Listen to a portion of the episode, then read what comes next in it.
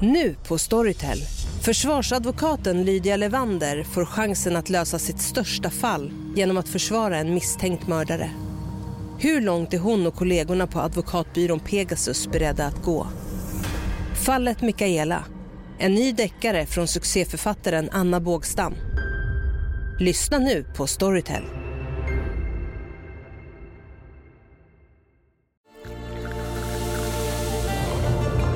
Välkommen till Maccafé på utvalda McDonalds restauranger med Baristakaffe till rimligt pris.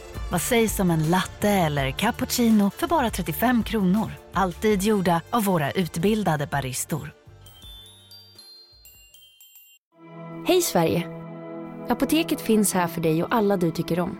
Nu hittar du extra bra pris på massor av produkter hos oss. Allt för att du ska må bra. Välkommen till oss på Apoteket.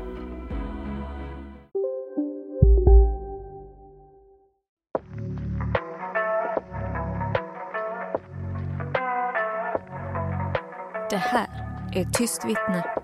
En podd om mord och försvinnanden.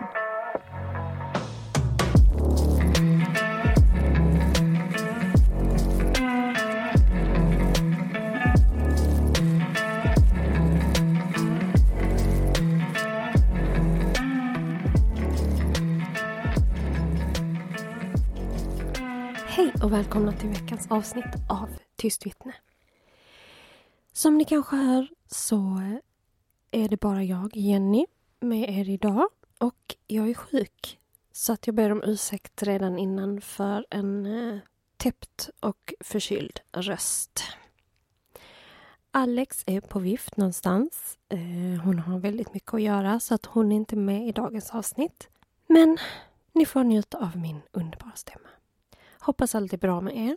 Vi har eh, varit på Alex första föreställning på hennes skola. Därefter blev vi båda två sjuka och har legat fullständigt utslagna. Jag på mitt håll och Alex på sitt håll. Och nu sitter jag här nedbäddad och spelar in veckans avsnitt för er. Det blir ett kortare avsnitt idag eftersom det är svårt att diskutera här på egen hand. Jag kände inte till så mycket om detta fallet innan vi blev tipsade av en lyssnare. Tack till dig. Du vet vem du är. Då kör vi igång. Överklinten är en by i Robertsfors kommun belagd i Västerbottens kustland mellan Skellefteå och Umeå. Landskapet består till största delen av skogsmark, berg och fjäll och är landets näst största län. Det var just här i Överklinten 27 februari 1982 som dagens avsnitt tog plats. Eller ska jag säga, den första händelsen inträffade denna dag. 19-åriga Henrik bodde hemma med sina föräldrar. Han hade även två systrar som redan var utflugna. Henrik var en storsamlare och älskade gamla bruksföremål som han tyckte om att reparera. Henrik var en storväxt ung man som beskrevs som överjordiskt stark. Redan som liten var han tidigt väldigt smart men också egen av sig. Ett tillfälle i hans ungdom hade han enligt uppgift krupit in under en buss och dragit med sig sin cykel in och bara legat där. När han var 17 år hamnade han i en dispyt med en lärare som bad honom att vara tyst. Efter det pratade han knappt på tre år. Henrik fick 1980 diagnosen, då kallad utvecklingsstörning, nu kallad intellektuell funktionsnedsättning, samt autism av den svårare graden. Fredag 26 februari. Henriks pappa, 65-åriga Rolf, fick reda på att hans son en natt tidigare under veckan utan tillåtelse tagit en kälke av en granne då grannen ringde fadern angående detta. Rolf tyckte naturligtvis inte att detta var okej okay och ville att de skulle lämna tillbaka kälken och att Henrik skulle be om ursäkt. Han blev inte glad över detta och ville absolut inte göra det men gav till sist med sig och de körde på fredagskvällen över till grannen och lämnade tillbaka den. Lördag 27 februari. Rolf körde tidigt på morgonen sin fru till arbetet och när han återvände hem så åt han och Henrik frukost tillsammans. De pratade om de olika sakerna de skulle reparera under dagen. I en utbyggnad arbetade de senare på sitt intresse när Henrik utan förvarning greppade en yxa och slog sin pappa kraftigt i huvudet. Vad som föranlett händelsen vet vi inte. Kanske var det för att han tvingades lämna tillbaka kälken han stulit. Kanske var det för att han blivit tillsagd att han inte längre kunde samla på alla sina ting. Henrik gick ut för att hämta deras skoterkälke för att frakta bort sin pappas kropp. Hade han redan nu tänkt ut vart han skulle föra kroppen? Rolf var inte död utan hade kvicknat till trots det hårda slaget och han blödde kraftigt. När Henrik kom tillbaka med släden såg han sin pappa stappla mot bostadshuset så han gick in i uthuset och greppade återigen taget om yxan och följde efter sin pappa in i deras hem. Rolf hade segnat ner i en fåtölj. Henrik höjde yxan och högg sin far mitt på huvudet och han dog troligtvis omedelbart. Han la sin pappa på skotan och körde någon kilometer till en lada där han lämnade kroppen. Färden lämnade avtryck från skotan och blodspår i snön. När Henriks mamma kom hem undrade hon vart maken var någonstans. Hon såg blod på gården och Henrik, som fortfarande knappt pratade, nämnde någonting om en bil, vilket ledde an till att tro att en olycka skett. Det var det enda hon kunde få ur sin son. Hon ringde runt till sjukhus för att se om hennes man låg inlagd, utan resultat. Därefter ringde hon polisen som kom till gården följde blodspåren till ladan dit Henrik fört sin pappas kropp. Henrik togs med till Umedalens sjukhus där han dagen efter blev förhörd om händelsen. Hans mamma var hela tiden med honom.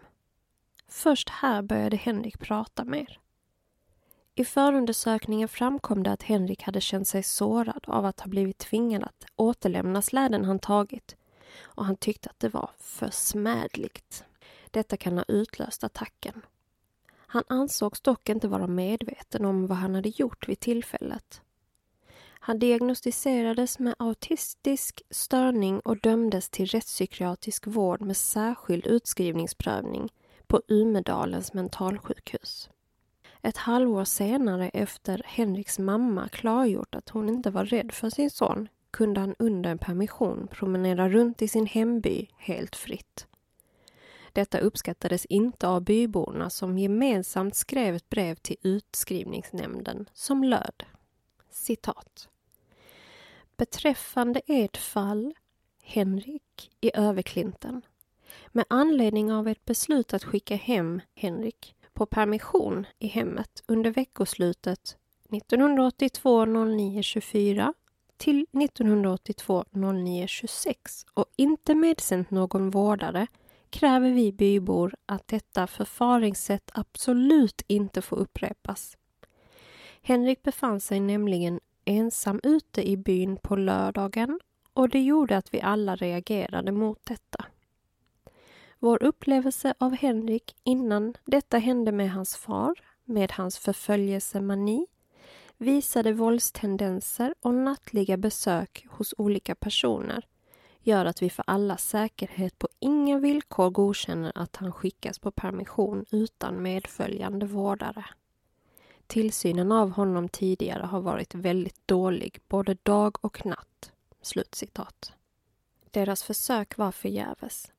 Nyårshelgen årsskiftet 1983 till 1984 ville Ann fira med sin son. Henrik beviljades permission och spenderade den med sin mamma hemma på gården i Överklinten, utan övervakning. Permissionen skulle avslutas 2 januari och vi tar en liten stund här för att prata lite om hur just eh, denna permission skulle avslutas. Johan skulle hämtas i en taxi beställd av sjukvården och han skulle då alltså åka tillsammans med denna chaufför tillbaka till sjukhuset. Och det framgår inte av min efterforskning om det var en anställd inom psykiatrin, utan informationen säger endast att det var en taxi som skulle hämta honom. Vi kan ju bara hoppas på att det var eh, utbildad personal som hämtade, eller då skulle hämta eh, Henrik. Eh, och jag vet ärligt talat inte hur detta genomförs i dagsläget i psykiatrins värld, men det låter ju inte särskilt säkert. Vad tycker ni om detta? Hur som helst, åter till avsnittet. Henrik ville inte återvända till sjukhuset och en diskussion uppstod mellan mor och son. När han absolut inte ville ge med sig tog Ann telefonen för att ringa sjukhuset. När hon stod med ryggen vänd mot sin son högg han henne med en yxa flera gånger i huvudet. Ann dog på samma sätt som hennes make gjort två år tidigare. Henrik släpade ner sin mamma i källaren där han sänkte ner henne i en fem meter djup brunn. Han släckte därefter ner huset, gick ner i källaren och låste in sig i ett av rummen. När taxin kom till gården klockan 19 för att hämta Henrik anade chauffören oråd då gården var nedsläckt och ingen syntes till.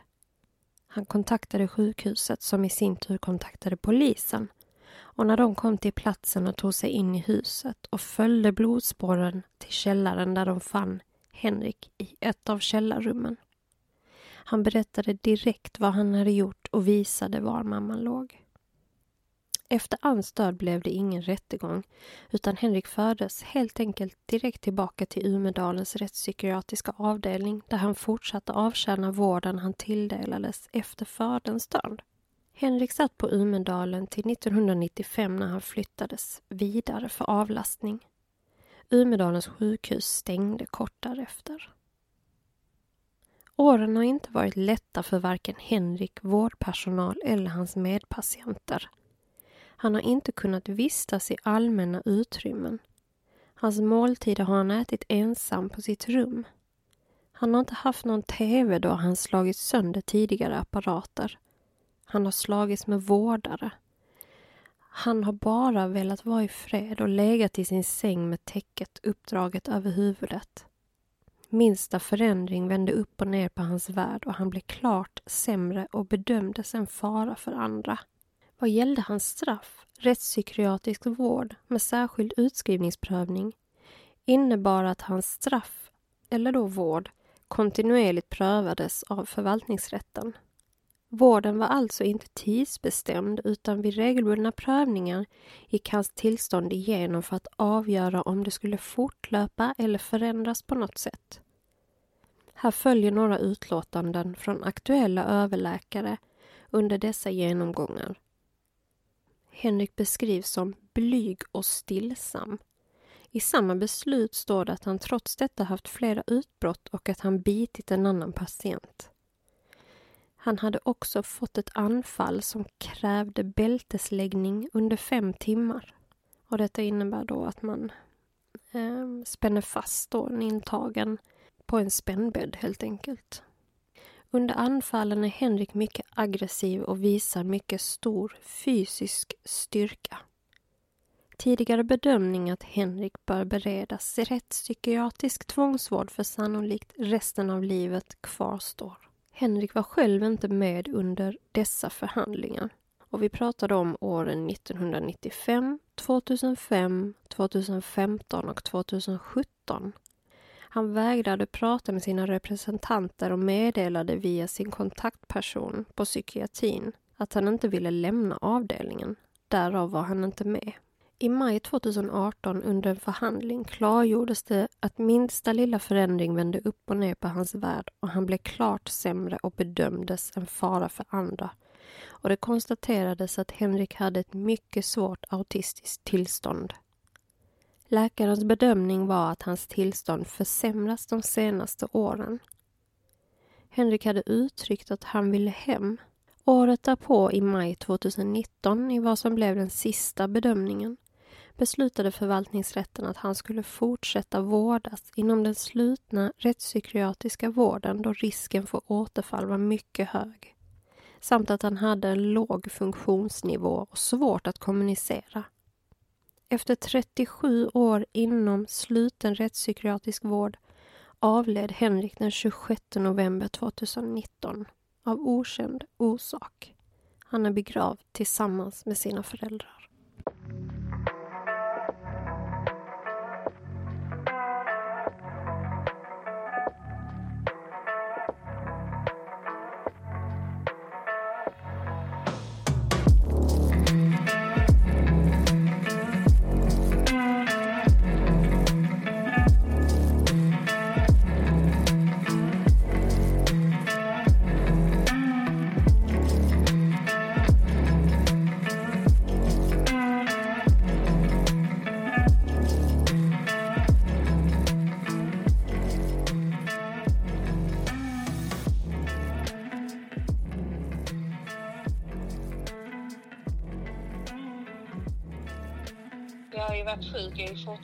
Helt hundra. Nej, same. Det är helt sjukt. Alltså, alltså jag har aldrig varit så sjuk i mitt liv. I know. Det är helt galet. Men alltså vi måste ha haft corona. Men det måste vi ha haft. Alltså, Ja. Nej, alltså för att den här febern och frossan har varit så sjuk. Alltså... oh, we're so hot. Ja. Mm. Ja, ja precis. Det måste ha varit corona. Ja. Jag Ja, har ju klarat mig hela, ah, sjuk. hela jävla skiten ju rakt igenom. Ja. Vi har tänkt så! Yeah right. Nobody touch me! Jag vet. Man lever i en annan värld. Jaha. Mm. Jag står här liksom i solskenet och fåglarna kvittrar och människorna går ute med sina hundar och barnen leker och, och jag tänker, kan inte folk bara hålla käften? Fan är deras problem, helt ärligt. Jag försöker ha en söndag här inne.